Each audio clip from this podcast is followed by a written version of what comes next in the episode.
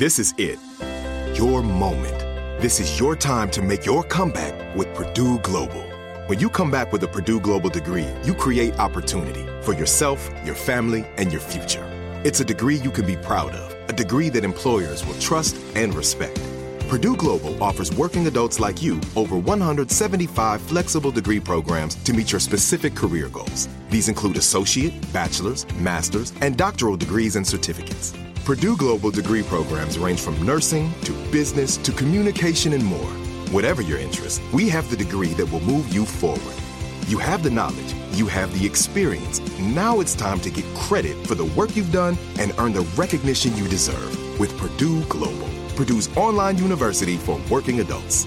You know you're worth it. We do too. So don't wait another second to get the degree that will take your career to the next level. Start your comeback today at purdueglobal.edu.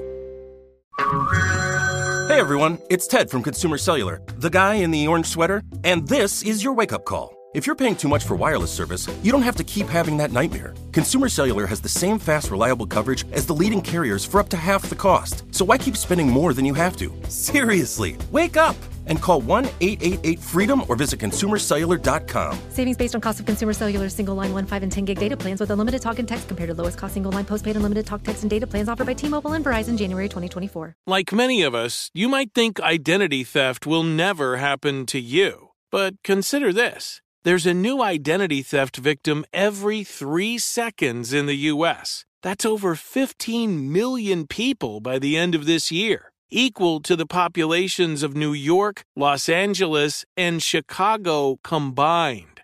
Even worse, identity theft victims often don't even know they're victims. That's why Lifelock Identity Theft Protection alerts you to identity threats even the ones that don't show up on a credit report, like data breaches, fraudulent bank transactions, loan and credit card applications, and crimes committed in your name.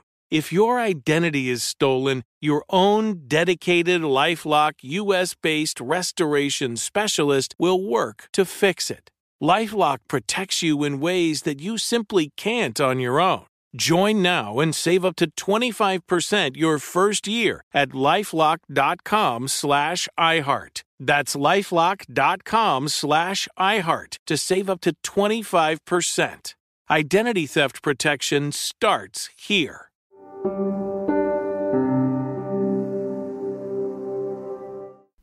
Hello.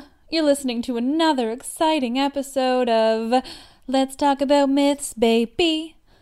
Uh, I'm Liv. I constantly feel funny for singing it that way. I'm not a particularly good singer, but there we go. I got it. Got myself into this, didn't I? Um, first off, I feel like I made an oversight uh, last week in my little final episode about the Theban saga. Now, Seven Against Thebes and Antigone would be boring to recap in the manner in which I recap simply because it's dialogue heavy and you know ancient Greek dialogue just it doesn't super translate to the wildly entertaining podcast realm that I like to pretend I'm in. However, Antigone is like Antigone is incredible and super famous for just being an amazing play simply because of that dialogue and the story that's being told and and Antigone and the strength of a female character herself. Um, so I just didn't want to lessen that because you know this is important stuff, and uh, and it made me think of it because somebody posted a picture of Antigonick, which is an Anne Carson translation of Antigone by Sophocles. Um, Anne Carson is a, I believe, Canadian badass translator and poet and everything. And um, I have a copy of that book, so I posted a picture myself, or a boomerang rather. But anyway, that's all to say. Antigone itself is not boring. Uh, simply, the type of story that it is just does not lend itself well uh, to this podcast. I think that's the nature of plays. We'll be, you know, using those few and far between. In any case, that's all to say. Uh, don't write off Antigone. Just, you know, read a translation of the play, maybe the Anne Carson. With that being said, this episode, guys, this episode. This week, I could not be more excited to tell this story. Um, for a while, I thought I should leave this, like, just until I was further along into this whole, like, having a podcast thing and, you know, knowing what I'm talking about thing. Honestly, though, I just can't wait. And who cares? I just want to talk about this one now because it's so much fun. And frankly, I am obsessed with it. This is the story of Cupid and Psyche, and it is my all time favorite myth. Now, the story of Cupid and Psyche is a bit of a misdirect in the greater realm of this podcast because it is Roman. That's right, this is a purely Roman myth. Over time, it's become associated with ancient Greek mythology, mainly because many of the characters existed in Greek mythology um, but the story as we know it didn't exist in their canon of mythological tales. You know, out of what we know, who knows if we're ever going to discover more myths that we don't even know about? My God, how exciting would that be? What a world. Anyway, with that in mind, I'm going to be super real with you all and use the Roman names for the gods. I'll briefly say their equivalent names in Greek mythology, but I am a purist, and even if it may not seem that way the way I tell some of these stories or the way I complain about some of these characters, but I am. The myth of Cupid and Psyche is actually also a really recent myth. Um, even for the Romans. So, some backstory much of Roman mythology came from Greek mythology, like I was saying earlier, you know, the Roman names versus Greek names. Um, they had different names for the many gods. I'm repeating myself now, but the stories are, for the most part, they carried over from the original Greek mythology because the Greeks came before the Romans, just for that basic backstory.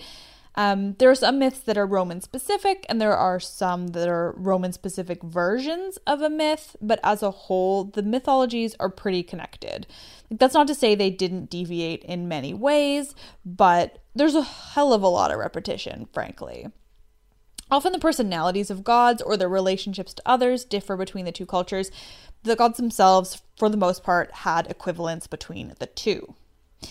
I've mentioned before the Roman poet Ovid because he has some incredible interpretations of myths. He was Roman, and so he often took uh, Greek myths and elaborated on them, or he told Roman versions, which were at times more intricate and detailed. Um, but for the most part, Ovid, many of his myths are based in the original Greek. Anyway, I'm rambling now. This particular story most importantly, first appears as we know it again from the surviving records, in a novel by Apuleius called Metamorphoses or The Golden Ass. Now, it's a novel, an actual, an ancient novel, but still a novel.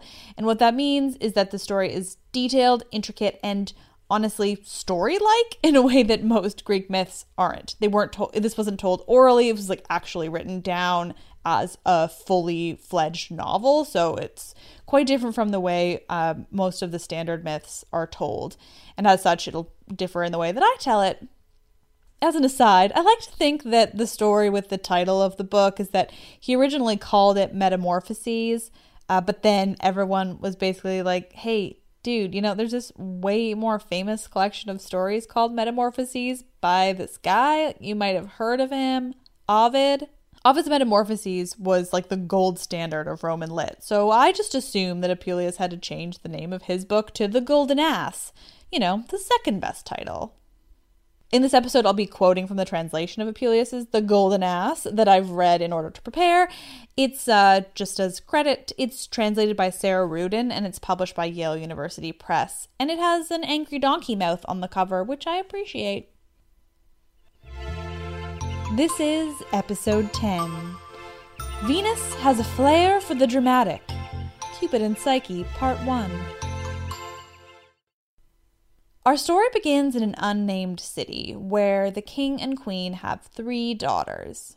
The youngest of these daughters is named Psyche, and she is just bananas beautiful. Super hot, like Gal Gadot in Wonder Woman level gorgeous. The people of the city are just obsessed with Psyche. And not even just, again, a standard men ogling and catcalling women kind of way. No, it's like The whole town is under her spell. They can't even handle themselves. They're falling over each other in their admiration for her. They decide that she actually she must be an actual human incarnation of the goddess Venus, who is, you guessed it, the Roman equivalent to Aphrodite. So, in this story, Aphrodite will be called Venus. Many of the Roman Olympians, as it were, uh, are where we got the names for the planets, which is pretty cool. So the townspeople are just all about Psyche. Now, the grossest thing about this part of the story is that the people obsessing over Psyche as a human version of Venus are most psyched, pun absolutely intended, that this version of Venus is a virgin because people are gross and invasive. Not only are the townspeople obsessed with her and treating her like a goddess, but her sisters are watching this happen and they're not thrilled. And these are not nice, supportive sisters who would think, how nice our younger sister is so appreciated. No, they're envious and devious and angry at the world. They're not nice ladies. So, this assumption that Psyche is actually a human version of Venus gets so intense that the villagers are basically worshipping Psyche. And as a result, they are totally neglecting their worship for actual Venus, and she is not down with that. The gods are vengeful as fuck.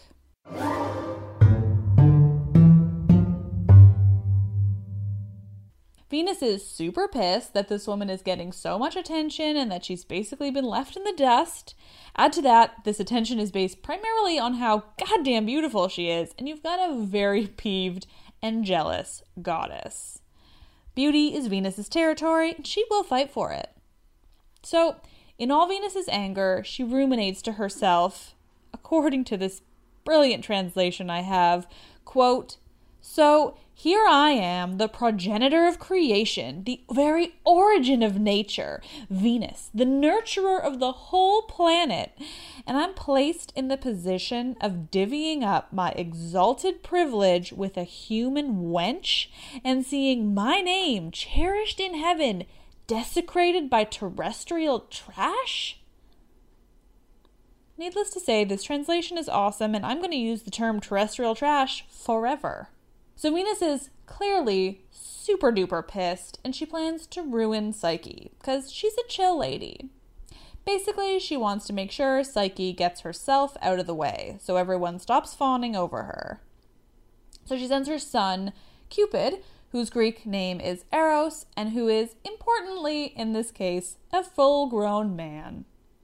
I recognize that the main depictions of Cupid are the little cherubs, but that is not what this is. This is similar to when he hit Apollo and Daphne in that mini myth. He's basically a super attractive young adult who also happens to have the powers of the famous Valentine's Day cherub.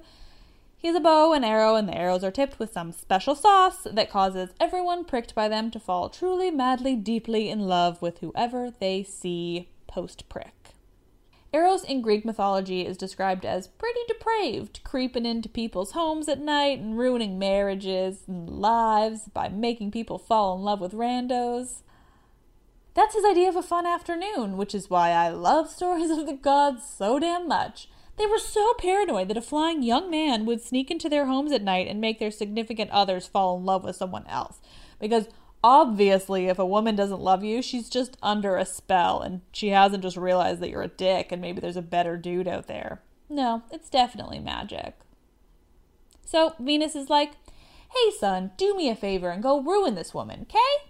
Everyone loves her too damn much and if she were married to off to some monster and or weirdo then they'd lay off her and go back to worshiping me. She actually tells him to have psyche fall in love with someone who is quote utterly out of bounds Basically, she's suggesting someone who, when Psyche wants to be with them, she'll need to leave society entirely. Venus suggests someone who's been stripped of their civil rights and freedoms. She says, quote, let him be so loathsome that he would look in vain through all the world for someone as pathetic as himself.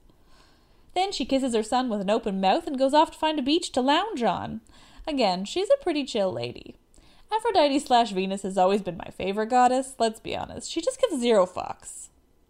So Cupid is sent down to Earth to prick Psyche with one of his arrows and have her strategically placed to spot some monster and or weirdo first and fall in love with whoever slash whatever that is, taking herself off the market and leaving the people free to devote themselves to their worship of the super benevolent Venus.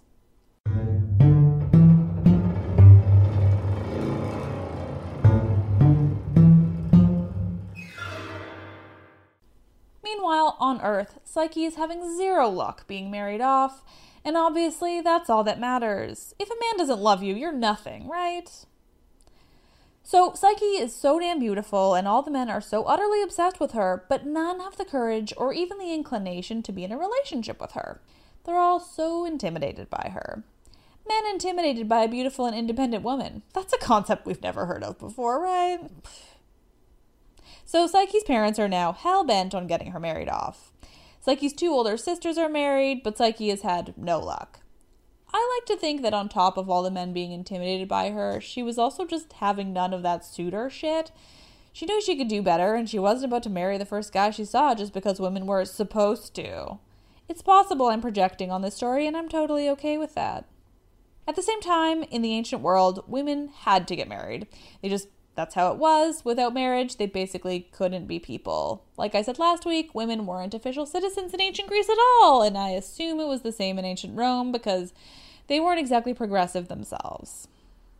So Psyche is picky, but she's also lonely. She wants someone who's good for her and who can take her away from her parents because for now she's just hanging out at home with nothing to do because she can't exactly go out and live on her own because patriarchy. Psyche's parents are also less than patient. Her father is annoyed that his daughter isn't married off because obviously he's a man in ancient Greece and he thinks that that's all women are good for. Her sisters are married off lucratively and he's wondering what the hell is wrong with Psyche. So he consults the oracle on what he should do. He's even so bold as to ask the oracle to set up a marriage for his daughter. That'll go well. The story of Cupid and Psyche in Apuleius is told by a narrator. This narrator is telling the story of the couple to others. And the book is pretty meta because at this point we're told that while Apollo, the god of the oracles, is an Ionian Greek, he was kind enough to tell the narrator of the Golden Ass the oracle's answer in Latin. Very thoughtful. Just translating it for him. It's just sweet. This oracle's utterance is particularly insane, even for an oracle. It says, quote, Array her for her wedding and to die, O king, and set her on a mountain high. Your son in law is not of human make, but nasty, savage, something like a snake. Winging above the ether, it defeats, maiming with fire and sword all that it meets. Jove fears it, Jove whom gods regard with fear, and Styx, black river, shudders when it's near. Translation the king is told that he won't have any human son at all. No, it will be a dragon beast thing that harasses the world with fire and a sword and is terrifying even to Jove, which is one of the Roman names for Zeus, the other being Jupiter, and all the inhabitants of the underworld. The river Styx is, of course, one of the rivers one crosses to get to the world of the dead. So the king's like, cool, better get my daughter ready for this super awesome wedding.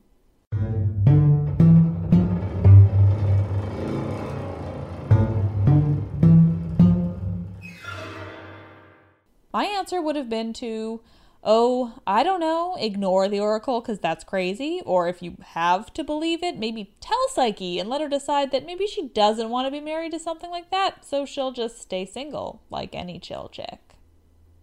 But no, this is the ancient world and you have to listen to the oracle. The family is apparently pretty depressed, but they brought it on themselves by going to the oracle in the first place, so I don't have much pity for them.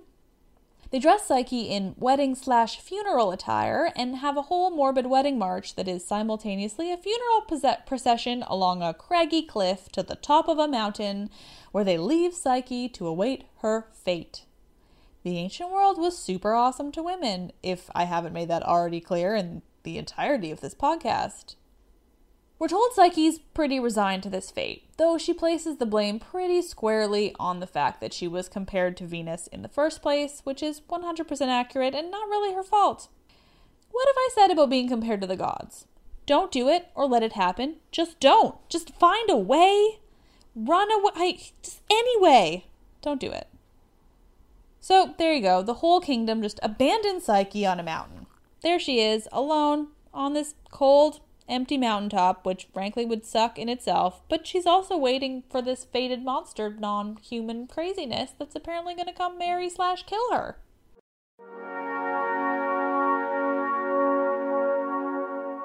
This is it. Your moment. This is your time to make your comeback with Purdue Global. When you come back with a Purdue Global degree, you create opportunity for yourself, your family, and your future. It's a degree you can be proud of, a degree that employers will trust and respect. Purdue Global offers working adults like you over 175 flexible degree programs to meet your specific career goals. These include associate, bachelor's, master's, and doctoral degrees and certificates. Purdue Global degree programs range from nursing to business to communication and more. Whatever your interest, we have the degree that will move you forward. You have the knowledge, you have the experience. Now it's time to get credit for the work you've done and earn the recognition you deserve with Purdue Global, Purdue's online university for working adults. You know you're worth it. We do too. So don't wait another second to get the degree that will take your career to the next level. Start your comeback today at purdueglobal.edu. When you have health insurance, it's easy to think, I'm covered, no worries. Not so fast. Remember, your out of pocket costs are not covered by insurance. That can be a lot of money for your family. But how do you know you're not being overbilled? It's estimated that over 50% of medical bills contain errors. Unless you're a billing expert, how do you know your medical bills are accurate? HealthLock can help. HealthLock is a healthcare technology company that securely connects with your insurance. When your medical claims come in, HealthLock technology reviews the claims for errors like overbilling, wrong codes, and fraud. HealthLock makes it easy to find and fix hidden errors so you pay only what you owe. You can even have HealthLock work on your behalf to get money back from select past bills. To date, HealthLock has helped its members save over $130 million. Bottom line, insurance alone isn't enough. To save, visit healthlock.com. Do it today before you see another healthcare provider. Whether you're a savvy spender maximizing your savings with cashback rewards, a thrifty rate watcher seeking the lowest interest, or a travel enthusiast looking for extraordinary perks, Kemba Financial Credit Union has a visa to complement your lifestyle and unique needs. Apply today at Kemba.org to unlock a limited time 2% cash back on purchases and pay 0% interest on balance transfers for an entire year with a new visa from Kemba. You deserve a card that works for you. Restrictions apply. Offer ends June 30th, 2024.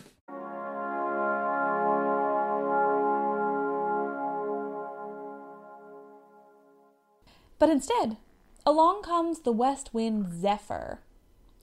Zephyr whisks Psyche off the mountain and down into this crazy beautiful meadow where Psyche promptly falls asleep because being treated to your own funeral procession and then abandoned to die can really tucker you out. When Psyche wakes up, she looks around wondering what the fuck just happened. Now, this meadow is bananas. It's greener than you can even imagine. There's a brook that's actually babbling. There are flowers that might as well be singing and dancing. It's just a complete paradise. Psyche starts to wander and she comes upon a massive fountain.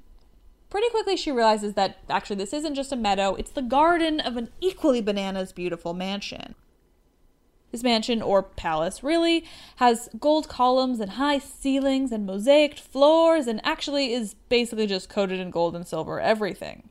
But of course, this palace came before coating yourself in gold was straight up tacky. Back then, it just made you fancy. Back to this palace. Psyche starts wandering through it and learns that it has literally everything anyone could ever need. Like, you never need to leave it, you're set for life. But there's something weird about it see, up to this point, she hasn't actually seen another human. It's a massive palace with luxury that's essentially unheard of in ancient Greece unless you're a goddamn king, but no actual people. Very suspicious indeed. Also, you know, she was brought there by an anthropomorphized version of the wind, so there's that too.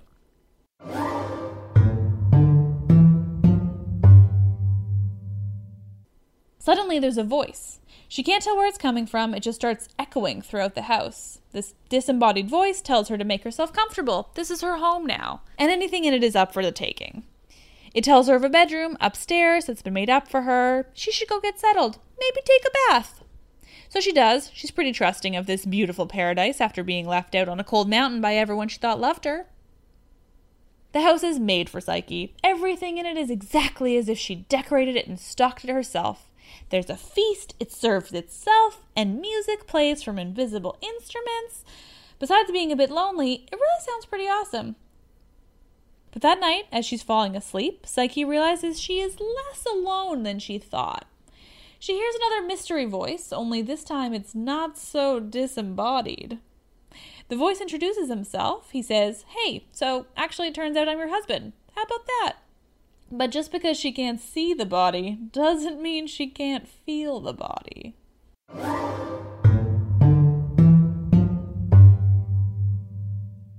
So the man she can't see says, Hey, I'm your husband. How do you like this beautiful house I got you? And Psyche is flattered because she's just been given a house and it's a pretty nice thing. Again, especially with what she had going on in her home life and, you know, what she was expecting out of this marriage, this seems pretty great. And then the man, perhaps a bit unceremoniously, switches from niceties to, you know, sex. And this is all without her ever seeing his face. Romantic, isn't it? No? Uh. Psyche falls asleep after, and the next thing she knows, it's light out and she's alone once again. She calls out to make sure, but no, she's definitely alone.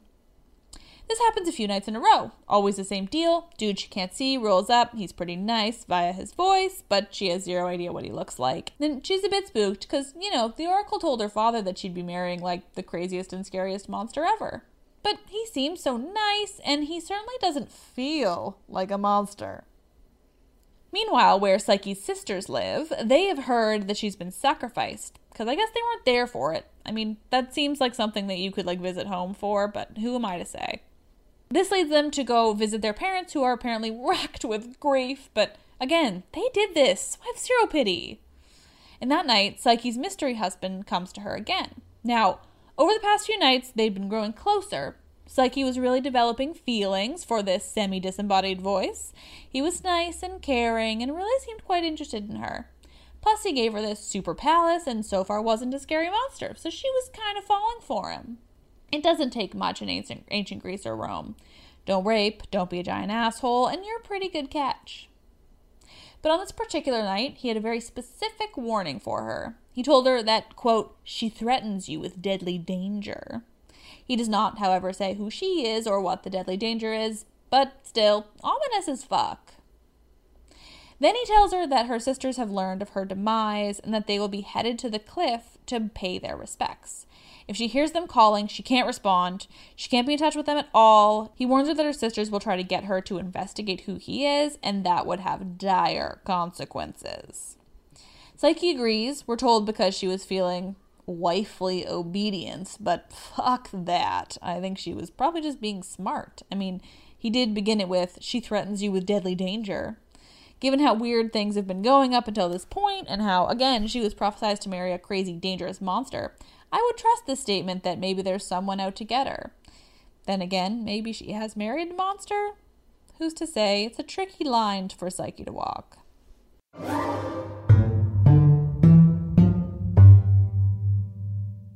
She's also not super inclined to trust her sisters or feel super fondly towards them in general. They were always giant bitches to her. They were never fans of how she was treated in comparison to them. Her sisters were notoriously jealous of Psyche's beauty and the attention she got for it. All the same, though, family is family, and Psyche's feeling pretty isolated. After all, she likes her husband, which is nice, but he's never actually shown her what he looks like, and he only comes to her late at night. So Aside from that being pretty weird and creepy, it's also pretty lonely. She's very torn. What to do, who to trust. Eventually, Psyche becomes incredibly distressed that she can't see her sisters. They may have always been bitches to her, but she's really lonely and they're still family. Her husband tells her, You can see them, but you do so at your own risk. You've heard what I've warned you, but if you have to do it, it's up to you. But once again, he warns her not to be susceptible to their curiosity about who he is. They will try to convince her that it's a good idea, but he warns her that it could cause real trouble when it comes to the unnamed woman who threatens her with danger. Psyche is thrilled that she can see her sisters, and she promises him that she won't listen to them if they try to convince her. She trusts him and won't betray him. She says, quote, I love you to distraction, whoever you are. I'm as attached to you as to breathing. Cupid couldn't be better. Then she, quote, plants on him kisses of great rhetorical effect. Then they have a super sexy romantic night. She, quote, enfolds him in her compellingly convincing limbs. Seriously, this translation is awesome. Compellingly convincing limbs. Whew. The next day, her sisters are at the mountaintop mourning for Psyche. They're crying their eyes out and beating their breasts. It's super dramatic. They're really putting on a show. And Psyche calls to them to stop worrying. Just chill. I'm here. I'm alive. It's all good.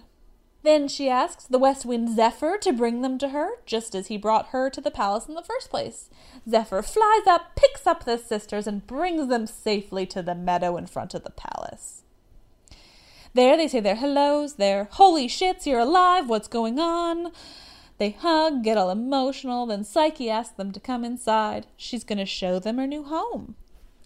Inside, Psyche pulls out all the stops. She gives them everything gold, jewelry, basically anything they want. She lets them take luxurious baths. They have a feast with all the magically appearing things. It's all very showy and impressive. And after being shown the wonders of this palace, one of the sisters slyly asks, Who's the master of this house? Translation Obviously, there's a man that rules this place because that's just how these things work. Ugh. She asks who Psyche's husband is and what type of man he is. Shocker. Didn't see that one coming, am I right? Psyche is ready with a lie so that she can't be convinced to question who her husband really is. If her sisters don't know that he's so mysterious, they'll have no reason to question anything, or to convince Psyche to be snoopy. She tells them that he's a lovely young man, quote, handsome with a downy, budding beard just beginning to cast its shadow over his cheeks. Sounds pretty young to me, but whatever. You do you, Psyche. She says he spends most of his time hunting in the fields and mountains, and before either of the sisters can question her more, she showers them with more gifts and gold and jewels and promptly calls Zephyr to come pick them up and bring them back to the mountain. So the sisters are sent on their way, but like I said, they are not super nice ladies. Immediately, they are troublingly jealous of what Psyche has. They don't take disappointment well, it seems, and they're still angry at Psyche for being treated so differently when they were younger, the way she was worshipped by everyone. One of them says, quote, So there's fortune for you. Cruel, unfair, and stone blind. Is this acceptable to you that we sisters, sprung from the same mother and father, should have to put up with such different destinies? Seriously, they're not nice girls. The one keeps going on, saying, quote, as for poor me, I landed a husband older than my father, who's balder than a pumpkin and punier than a little boy, and keeps the whole house shut up with bars and chains. Sounds like a pretty w- shitty way to live, but still, it's not really Psyche's fault. The other sister now takes up with her complaints. Quote, well, the husband I'm saddled with is folded up and bent over double with arthritis, and he can hardly ever renew his homage to my erotic allure. Renew his homage to my erotic allure. That's what I'm calling sex from now on. Normally I wouldn't quote so much, but frankly, this translation is so fucking awesome, I can't help myself. Go read it though, honestly. Like I died. It's amazing. They keep on with their comparisons and ranting for basically an age. I I can't just read out the book, but if I could, you would love it. Because my god, seriously, like two pages of these super over the top rants about erotic allure. Honestly, it's amazing. I don't know if other translations are so visceral and crazy, but I am thrilled that I found this one, and frankly, I picked it because it has a donkey. And he looks angry. So the sisters eventually decide that they're so pissed that Psyche has everything they've ever wanted in life that they're not going to tell anyone they even saw her. They convinced themselves that she was being a bitch when she gave them all the gifts and showed them her life and then sent them home nicely because they are a hint crazy if that's not already clear. So they won't tell anyone that she's alive. No one has to know, and that way no one will know how much better she has it than the sisters. They decide they'll head back to those lovely husbands of theirs and come up with a plan to basically screw Psyche over to pay her back for the things they've imagined she's done to them.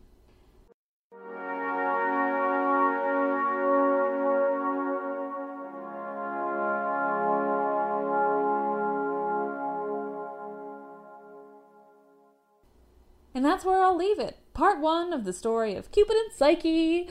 Seriously, guys, I love it. I'll be back next week with part two, where things get really interesting. Thank you all for listening.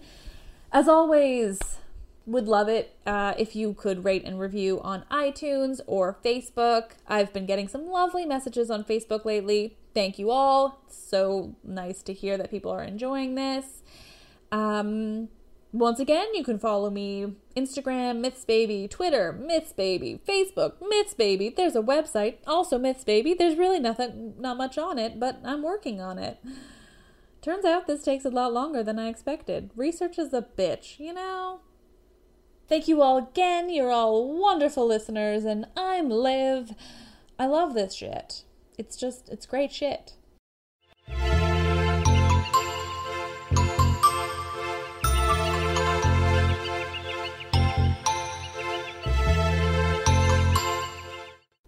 This is it. Your moment. This is your time to make your comeback with Purdue Global. When you come back with a Purdue Global degree, you create opportunity for yourself, your family, and your future. It's a degree you can be proud of, a degree that employers will trust and respect. Purdue Global offers working adults like you over 175 flexible degree programs to meet your specific career goals. These include associate, bachelor's, master's, and doctoral degrees and certificates.